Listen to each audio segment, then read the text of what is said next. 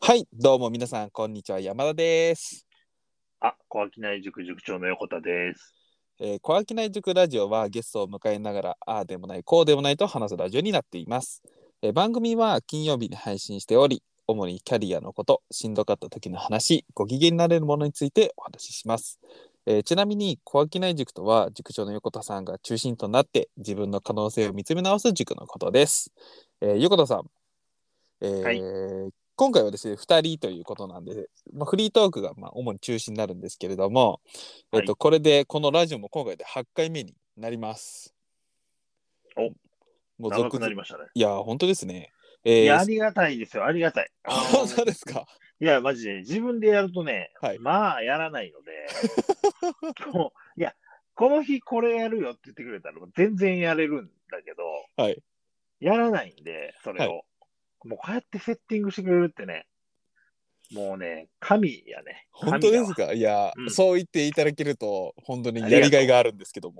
とりあえず100回までやってみようか。ああ、もう最高ですね。とりあえず100回やってみてから考えようんうんうんううんん。えーとりあえず4月いっぱいまでゲストの方が決まっているので、えっ、と、すごいですよね。で、僕も、そのゲストの方が、こう、うん来ていただけるっていう、ある意味、こう、制約というか予定があるので、こううん頭の片隅にずっとこうラジオがあるわけじゃないですか。う。うんうんで、この個人ラジオうをん。台本作ったりとか撮ったりするんですけど、うんやっぱなんかこ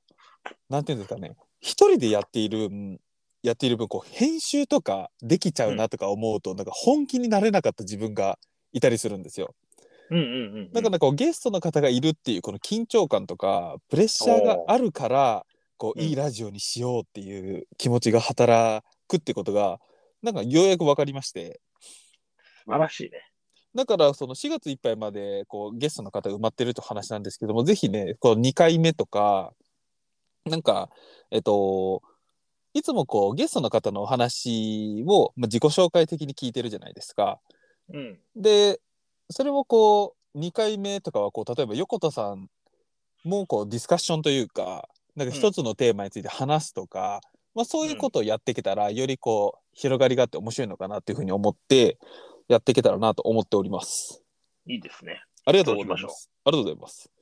えっ、と、まあ、導入のオープニングテーマというところなんですけども、うん。横田さん、今、主にこうい1月って何して過ごされてたんですか今、Facebook ちらっと見させていただいたら、お茶を立てに行かれたっていうお話があったんですけど、ああ、そうなんですよ。今日2日なんやけど、2日の、えーっと、お昼にお、あのリ、リクルートっていう会社に勤めてんやけど、リクルートの時の採用してくれた先輩がいて、そ,、うん、その人の実家に行って、おおはい。えーおば、おばあちゃんちゃん、お母さんね、お母さんとその人に、えー二人にお茶を立てるために、あのー風呂っていうね、風呂釜っていうね、あの、なんていうのかな、あのーまあ、セットですよ。はいはい、はい。釜から、あのー電気炉、あのーなんていうの、まあ、薪、薪じゃないな、なんていうの、炭みたいなもんやね。電気でやんねんけど、はい電気の炉から、で、あと、まあ、茶碗、茶筅、茶杓、被杓、なんやかんやと、粉茶も、夏目も、なんやかんやと、全部持って、うんうん全部揃えて、うんほんうでん行って、で、お茶会をして、でもとにかく抹茶一杯飲んでもらうためだけに、あの、やってんけど、30分ぐらいのね、その抹茶を立てるのに、多分1時間ぐらい準備して、はい。ほんで、抹茶一杯飲んでもらうっていう、まあ、それだけのために行ってんけど、はい。めっちゃ喜んでもらえて、あ、そうなんですか。嬉しかったですね。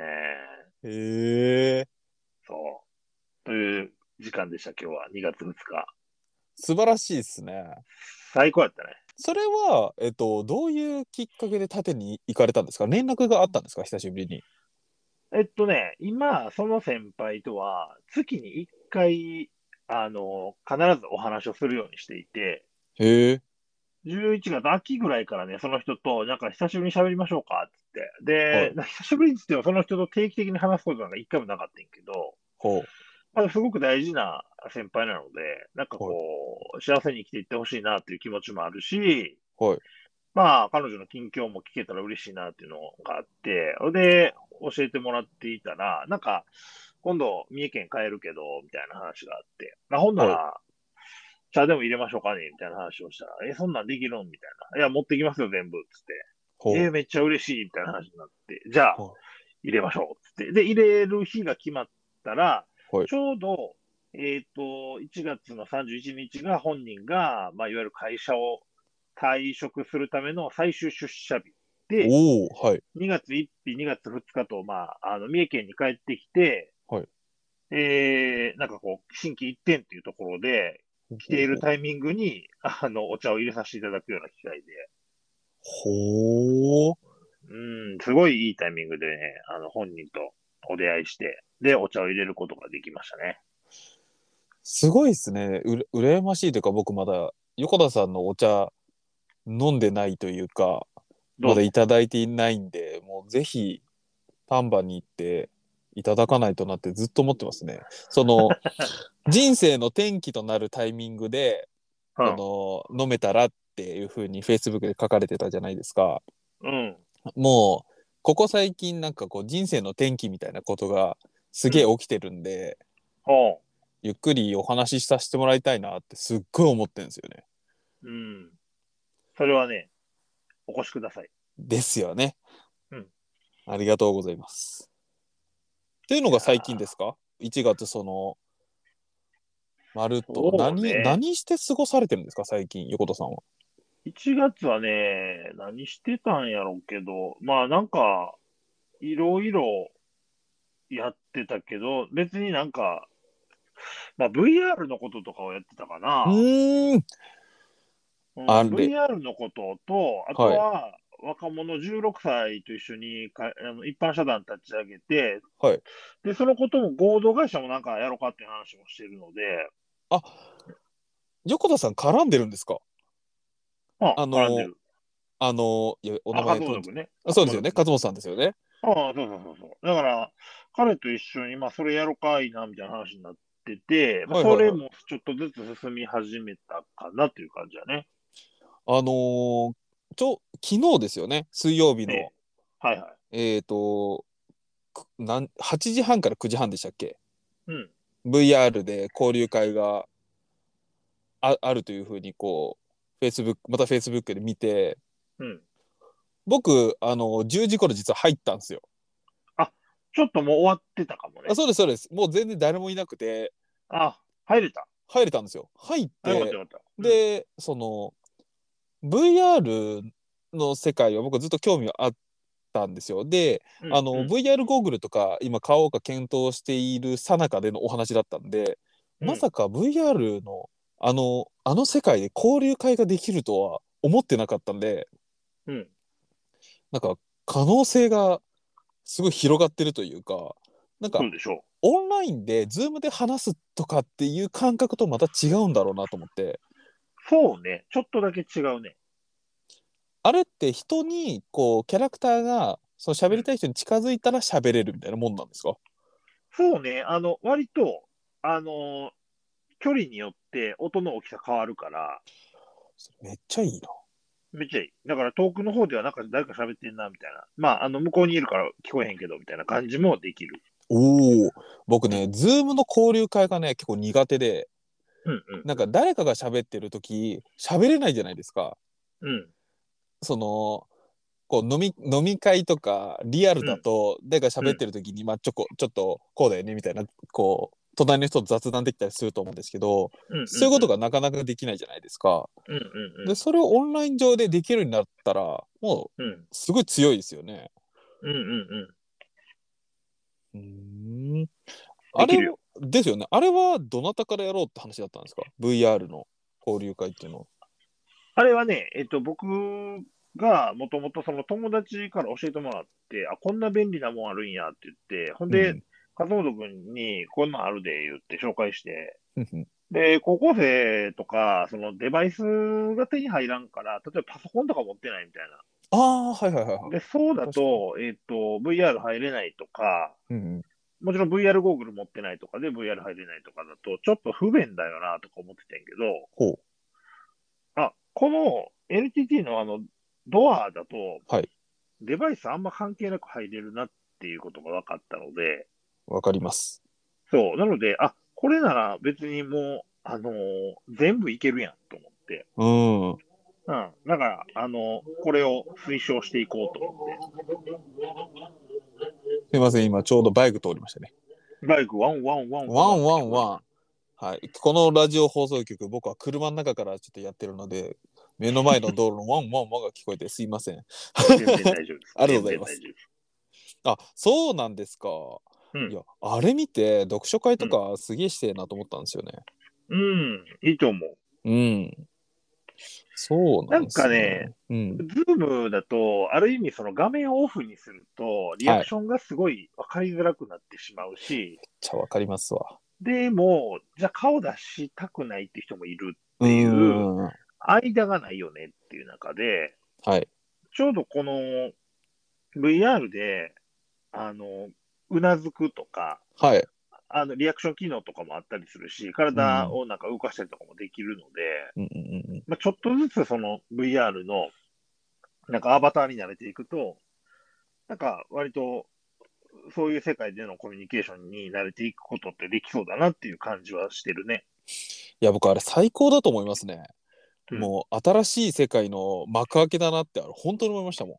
そうなんですよ。はい、僕ゴーグルがないと VR の世界楽しめないかと思ったら普通に、じ僕が持ってる普通のスペックのノートパソコンで VR の世界歩けたんで、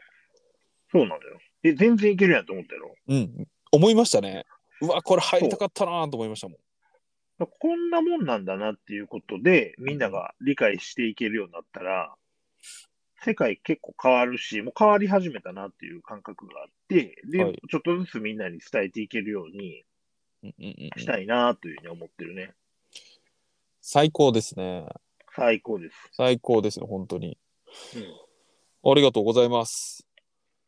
1月はそんなとこかな、だから、そんなことをやってましたね。そうですよね高機内塾ラジオもくみっきーさんとか山田和子さんとかのりちゃんがちょっと出ていただきましたが、どうでしたか、久しぶりに皆さんとお話しして久しぶりですよね多分ね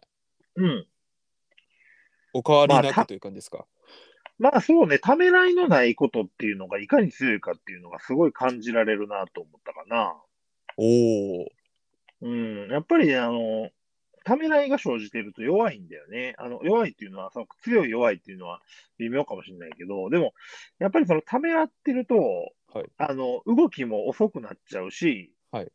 説得力も、まあ小さくなるというか、弱くなるというか、うんうんいう感じがあって、でも、もう自分の中に確信がある人っていうのは、すごくその伝わる力が純粋なので、その純粋な力に、やっぱりこう人って、なんていうのかな、信じちゃうし、圧倒されちゃうよなっていう、うん。はあ。うん、だから確信のある人っていうのは人に影響を与えちゃうよなっていう感じがすごくあったかな。ほう。うん。すごいいい話。ありがとうございます。うん。いや、これなんでいい話かっていうと、え僕えその、ラジオを今ずっとやっていて、僕の中でラジオはすごい面白いものになってるんですけど、で、うんもっとこう、人に聞いてほしいな、みたいな、リスナーの人増やしたいなってことで、最近ツイッターを、個人のやつをちょっと始めたんですよ。ええ、ええ。で個人のやつでこう今結構こうなんて言うんですかね考え考えてると研究中になるんですけれども、まあうん、その中で、えっと、僕のファンをとにかく作ろうということをしていた時に、うん。えっとまあその小商い塾みたいになんかこう生きづらさを抱えている社会人の皆さんというかなんか違和感を持ってたりとかもっとこういうふうにやりたいなっていう方が、この僕に連絡が来たらちょっと面白いなと思ってそういう発信をしてるんですね。うん。で僕がこう好きなことでなんかお金をもらったのってなんだっけなって今日ふと思ったらうん。僕あの刺繍作りだったんですよ。うん。それを思い出して僕横田さんから3,000円もらったのをす思い出してええ。すごい懐かしい気持ちというかうん。なんかウェブライターとか動画編集とかココナラとかって今ってこう副業ができるものっていっぱいあるじゃないですか。うん。そういうものもいいと思うんですけど、まあ、僕のうん本当にこうやりたかったことというか好きなものを商品化してお金もらったのってもう本当人生で初の経験だったのを思い出して、あれってすごい幸せなことだったなと思って俺久しぶりに刺繍書きたいなって思いましたもんね。やったね。はい。思ったし、うん。その詩集を書いて幸せになるというか好きなことを小商いにしていくことのその素晴らしさって僕やっぱ知ってんなってすごい思ったんですよ。うん。だからその今ツイッターでこうガンガン書いていくんですけどうん。その今までその昔税理士事務所で適応障害とかなってしまった過去と今のこの楽しく過ごしているこのいろんな経験があって全くネタが尽きないっていう感じなんですよえなんかずっとこう、あーざどわんすどん。行こだから今、まあ、今日ちょっとコーナーにもよるんですけど、今1万人とかちょっとフォロワーとか目指してて、う。まあ、うんその中で、こう、また個性的な人たちが楽しく一緒にできたらな、みたいな、そういう感じで今、生きてます。うん。で、素そ晴んらな、しいね。あざます。で、その中でどんどん小商い塾ラジオもあると、そうん、の、でゲストの方のお話を聞いたり横田さんの話を聞いてまたなんかこうインスピレーションというかあ、うんやっぱこうだよなみたいなのがこう確信に変わっていくっていうのは面白いですね。うん。いや、そうね。うん、やっぱいろんな方の話を聞かないとそういう発信とかもできないんだなっていうのはちょっと改めて思いましたね。まあでも、やっぱそういう意味では僕はね、その、小商いのメンバーの人たちからもそうだし、他の研修とかでやってるメンバーとかからも、うんやっぱりいろいろ本人の今のぶつかりとかね、うん葛藤とかも教えてもらってて、その葛藤がどういう状態の時、なかなかその葛藤が取り払われないかとか、うんで逆にこういう人はやっぱ取り払われていくなっていうのを結構実体験で見させてもらってるので、で、言えることっていうのは多分あんまなく、ななくってとか、まあ、言えることあるから言えることは言ってるんだけど、それでもやっぱ動かん人は動かんし、はいやっぱ動く人は動くっていうところの中で変化がやっぱりある人は変化があって、変化がない人は変化がないんだよね。これって何が違うんですかねまあまあ、すい一番シンプルなのは行動してるってことやと思うけどね。おーな何でもいいからってことですか、うーんと、まあまあ、少なくとも何でもいいからね。少なくとも行動してるっていうことだよね。はははは。なるほど、なるほど。で、根性がありすぎて、少なくとも何でもいいからっていうのをやり続けられすぎると、はいそれはそれでちょっと、なんていうのかな、マジであの、身も蓋もないというか、あの、なんていうかな、何にもないことを何でもないように、とりあえずやり続けていては、はい。反省がないので、はい。その都度都度何が間違ってるんかなとか、こう自分が期待した結果とのズレってどこで起こってるんだろうみたいな、っていうことをちゃんと見直しながらやっていけば、はい必ずあの結果に近づくことはできると思うんだよね。を。でそこをちゃんと動き続けていれば、まあ、何かしら必ず行動はできているので、フィードバックが得られるし、ああ。うんうんうん。得られたフィードバックから、この期待した行為、いや期待この行動したことに対しての期待した結果が、あの、ずれてて反応が出てきているとすれば、その、社会側の方が、その、まあ、ずれているのか、自分の認識の方がずれてるのかみたいなことがわかると思うのでうんうんうんで、何回も仮説を立てて、で、その仮説にとって、その、仮説したことが、それが合ってたのか合ってないのかみたいなことを繰り返し続けると、まあ、必ず、あの、うまくいくまで、それは進むわなと。で根性出すんやったら、うん。うんあの、打たれ強くっていうよりは、あの、まあ、失敗しても打たれ強くやらなきゃいけないっていう意味では、誰でも打たれ強くはしなきゃいけないんだけれども、うんうん。だけど、あのー何でもかんでもやるっていうよりは、い健全になんか嫌な気持ちになるというか、おお。なんかうまうまくいかないなってちゃんと健全に受け止めて、はい大丈夫って言わずに、あ、大丈夫じゃないなと。はい。大丈夫じゃないので、はいあの、ちゃんと自分が思い描いた結果に結びつくようにやろうっていうふうに、あの、きちっと反省して動き続けれれば、まはあ、い絶対確実に結果にはつながるとは思うけどね。いや、ありがとうございます。むっちゃ刺さりますね。あ、そうなん。はい。今もう、その、えっと、昔ノートとかブログとかうん書いてたっていうか、めちゃくちゃ頑張ってた時があったんですけどあの時はなんかただ単にやれば何かつながるっていうこの漠然としたものでやってたんですよ。うんでも今ツイッターとかはこうちゃんとこの数値化でわかるじゃないですか「いいね」とか今なんかもう何人見てるのかとかがすぐわかるんでその、研究とか振り返りとか単純に、あうあこれやっぱあんま刺さらんかったかとか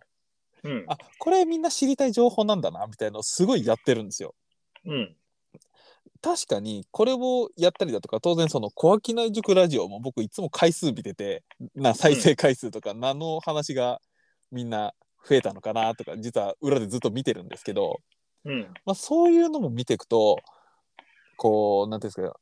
やっぱこう反反省するというかうん。反省してやっていくとなんかどんどん広がっていくっていうのは確かに今思いますねうん。面白いですねそうなんだ。あーありがとうございますいえいえ。ではですね、そのまま、えーちょっと今日の、せっかくなんで僕と横田さん2人なんで、横田さんちょっと相談させてくださいコーナーに行きたいと思います。はい。なんでしょはい。えーっとですね、えー概要をちょっとお話ししていきたいと思います。まあ今、完全に僕のお話になってくんですけど、うんえーっとですね、まあ好きなこととか得意なことでお金を稼いでみたいっていう人は多いと思うんですね。う。うん。でもこれって結構大変なことなんじゃないかなって最近ちょっと思っ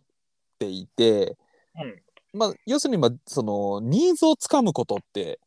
そのうん自分が好きなこと得意なことと世間が求めてるニーズがずれてたら稼げないじゃないですか。うん。でその世間のニーズが世間のニーズに合わせすぎると自分の好きなこととか得意なことから離れていくし自分の好きなこと、得意なことが強くなっていくと稼ぐことができないってこともありえてくるじゃないですか。うん。でこれをこうでここからこと山田さん質問なんですけどうん。こう自分で何かこう行動しようって思った時にこうんう世間のニーズにある程度沿って稼ぐことが先にやった方がいいのかうん。こう自分の好きなものをこう突き止め詰めてってなんとかクライアントを獲得した方が、こううん行動として先なのかってこれってどっちだと思われます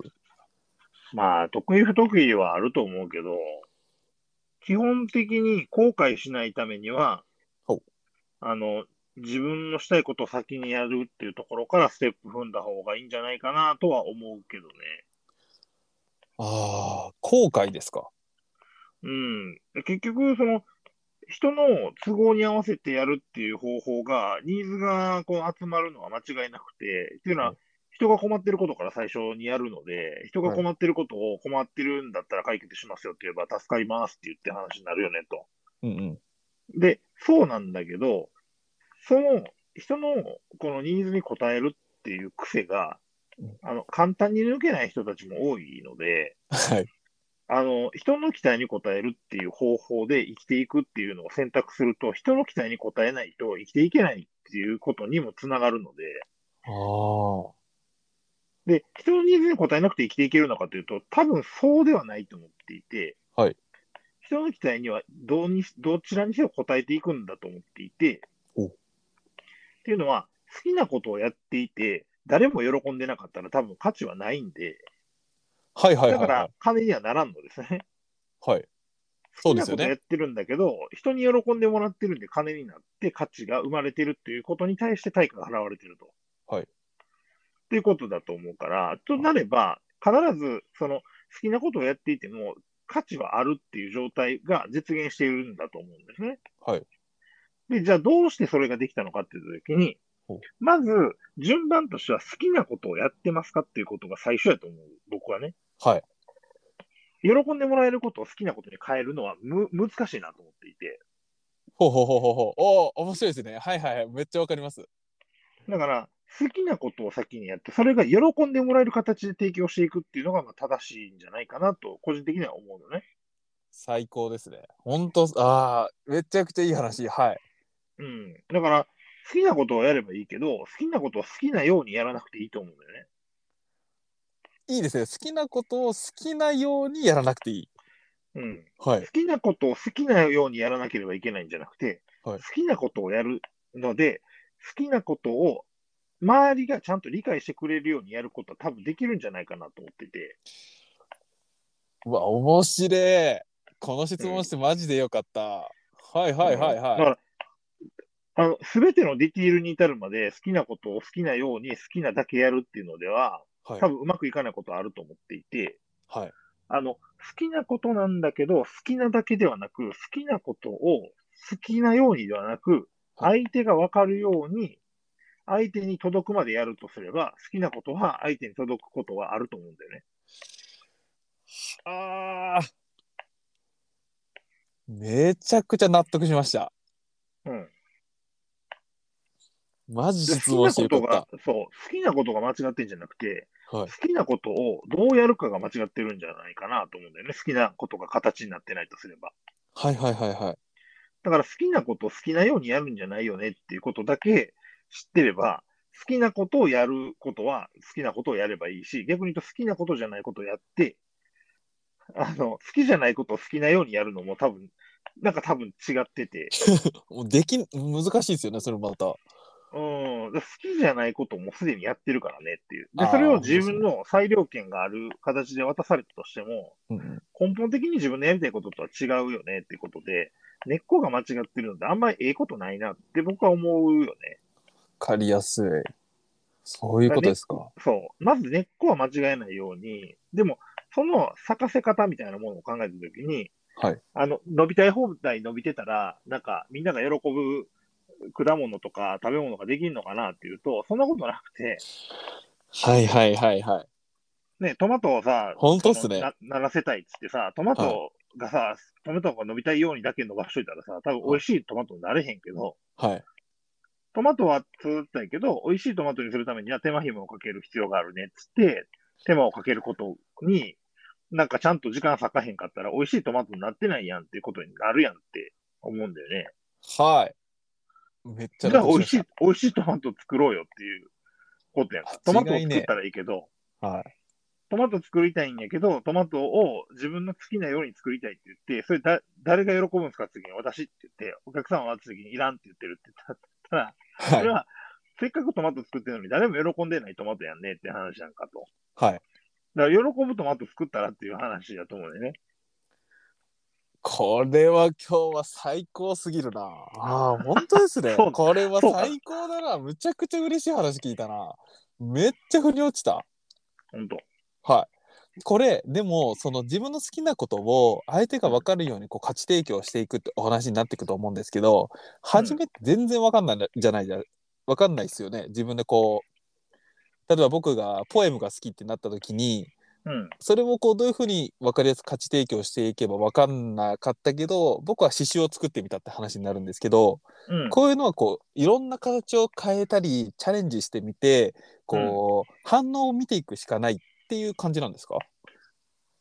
仮説は立てることはできると思うから、仮説は立てればいいと思うんだよね。でも結局、最後はやってみないとわかんないと思うね。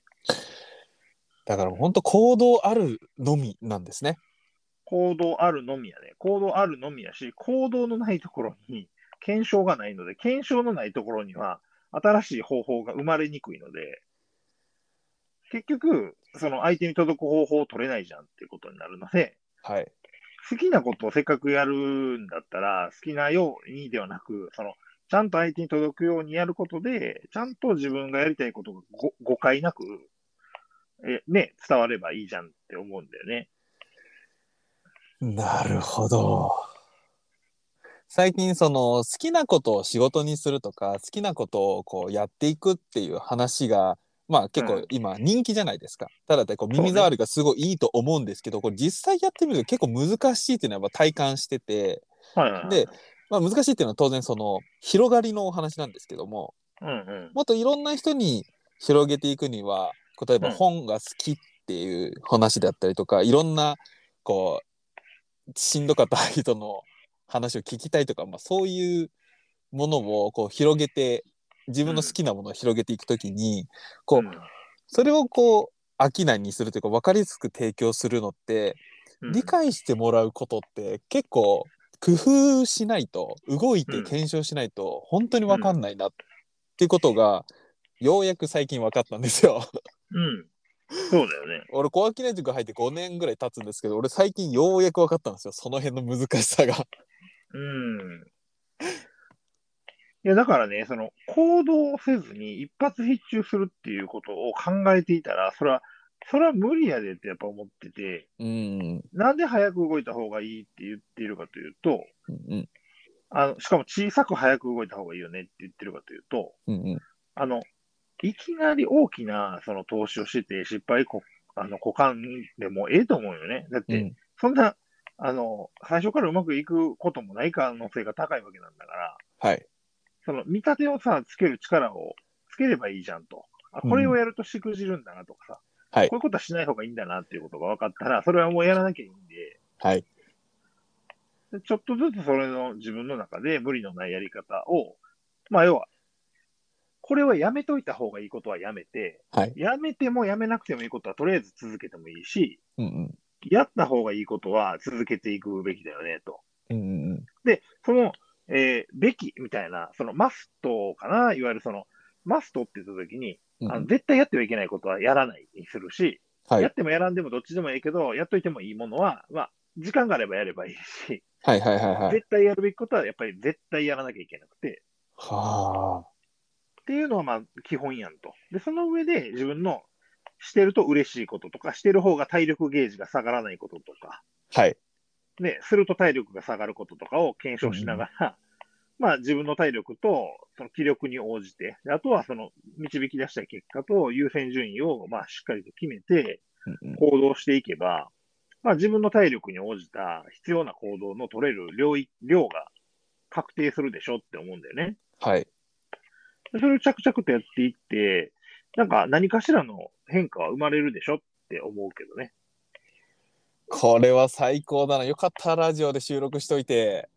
そうですか。はい。ありがとうございます。いやー、よかった。なんか、ずっと思ってた疑問がかかなりすっきりした感じしますね。多分、今までも、横田さんは言ってくれてたと思うんですけど、そうだね。やなっんぱかずっと同じことを言ってる気がするので、え、マジでそんな新しいことあったっけって気持ちで今喋ってはい るけど、えだけど僕ちゃんと伝えてなかったんかもしれないなと思って、今ちょっとあの反省をせなあかんなといや思いまもすしかしたら僕がようやくそれが理解する場所に来れたのかもしれませんね。まあ行動してるからね。あー、そういうことですか。うん。そうかいや、行そ動うすると思うよ。あー、そうか。いろんなことし始めて、そこのトライアンドエラーを目の前でやっているから、うん。こう、まあ、疑問が生まれたりだとか、こその、うねまあ、ブレ始めたりした時に横田さんに聞いたりとかいう風になってるわけですね。そうね。うわうわめちゃくちゃいいラジオになった僕的には。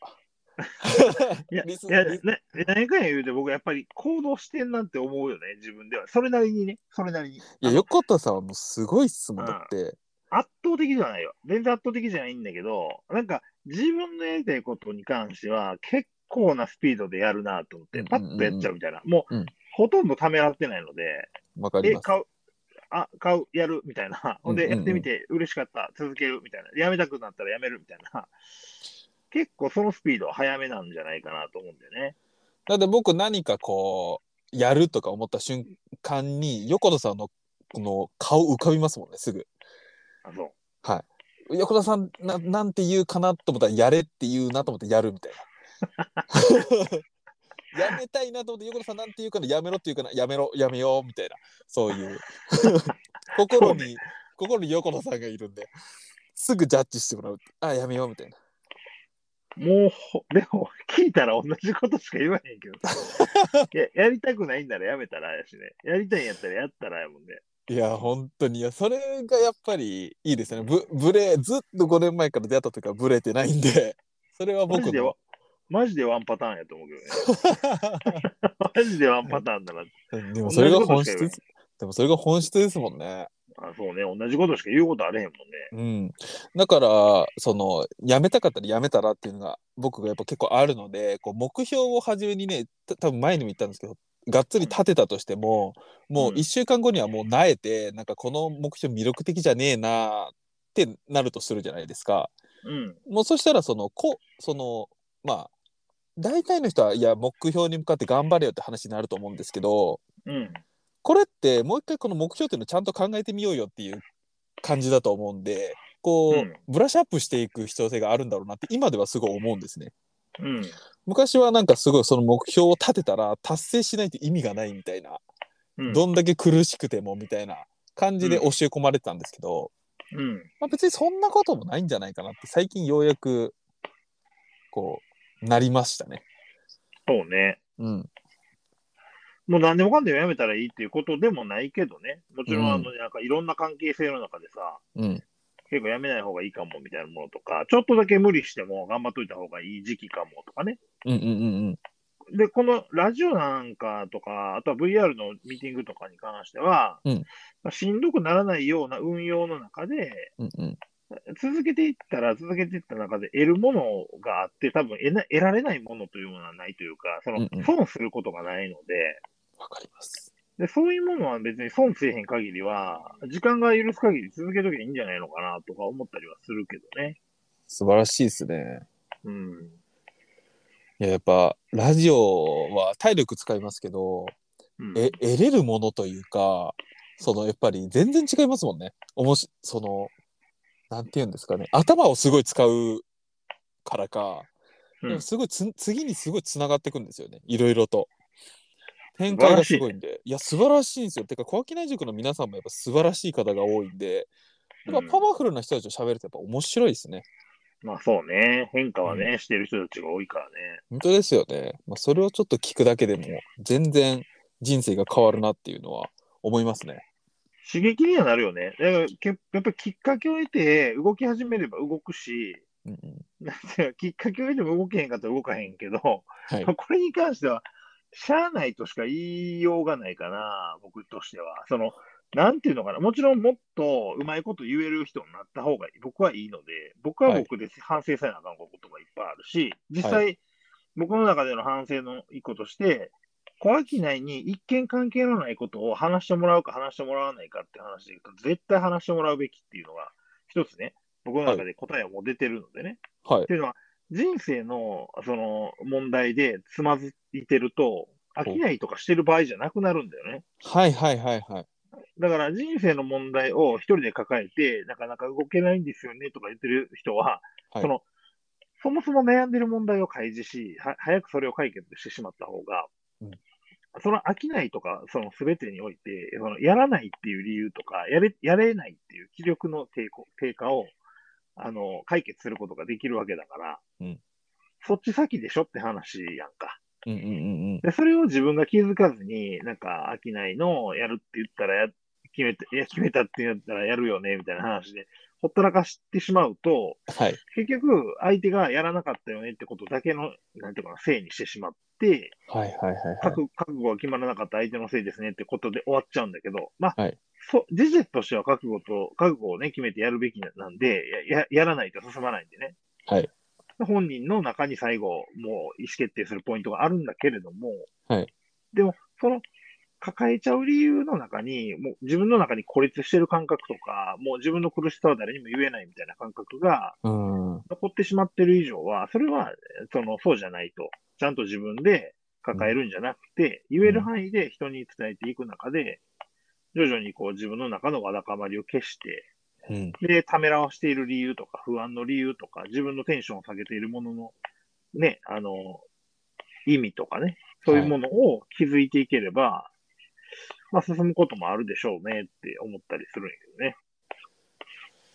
素晴らしい。めちゃくちゃいい話ですね。こう、小商内塾のエッセンスがすごい詰まってる。まあ、何度も一生一緒のこと言ってますけど。 マジで一緒のことしか言ってへんな、僕はと。もうワンパターンすぎて、なんかもっと違うこと言おうかなっいてやいや、言わい。ないでください。いや、もうこれがね、今やっぱみんな忘れるんですよね。日々の中で。はい。いやー、ありがとう。うわ、もう素晴らしい。もう40分になる。ありがとうございました。いえいえ、今日本当に喋ってよかった。めっちちゃょすっっときりましたた。新しいことを言いませんけども。 全然いもう毎度毎度同じようなこう当たり前のことをずっと教えてもらうっていうラジオになると思うんで ありがとうございます あり全然。がとうございますヨーロさんなんか宣伝とかあります宣伝。追加でお話ししたいこととかありましたらああ、そのうちね、ちょっと呼吸の習い事をね、やっぱりもうちょっとね、伝えていけるようにしたいなと思うので、まあ、あの、おーホームページがきちっと仕上がってからになるかなと思うけど、はいまあ呼吸の習い事とかね、そもそもその人間ね、もっとやっぱりその自分の呼吸に意識を向けて、そのあ、焦ってんなとかね、不安になってんなとか、イライラしてんなみたいなことって、大体もう、ほとんど呼吸の問題やんかっていうことを、まあうん、しばらくこの間ずっと感じているので、まあ、その呼吸の解決っていうのに、なんかちょっとずつ、やっぱり、う今踏み込んでるけどね、もう1年ぐらいやり始めてるけど、はいもっともっと10年かけてとかね、20年かけてとか、徐々に呼吸自体を大事にしていけるといいなと思うので、まあ、呼吸に興味のある人は、まあ、また、あの、興味があるよって言うといてねっていうふうに、 あの、思うかな。それぐらいですね。ありがとうございます。えー来月はですね、またゲストが来ていただきます。えー予定としては、ケンさんが来ていただきますので、ケンさんがね。めちゃくちゃ楽しみ。僕も、僕の1万円選手のホームページを作ってくださった方なので、うん。またいろいろと作ってもらったりしなければなと思っておりますとうん。いう感じですね。それではですね、皆様最後まで、えーご視聴ありがとうございました。このラジあオりはがとこうござれ、あります。これからはで、これからもですね、頑張って続けていきたいと思いますので、応援のほどよろしくお願いします。それでは皆様、バイバイ。バイバーイ。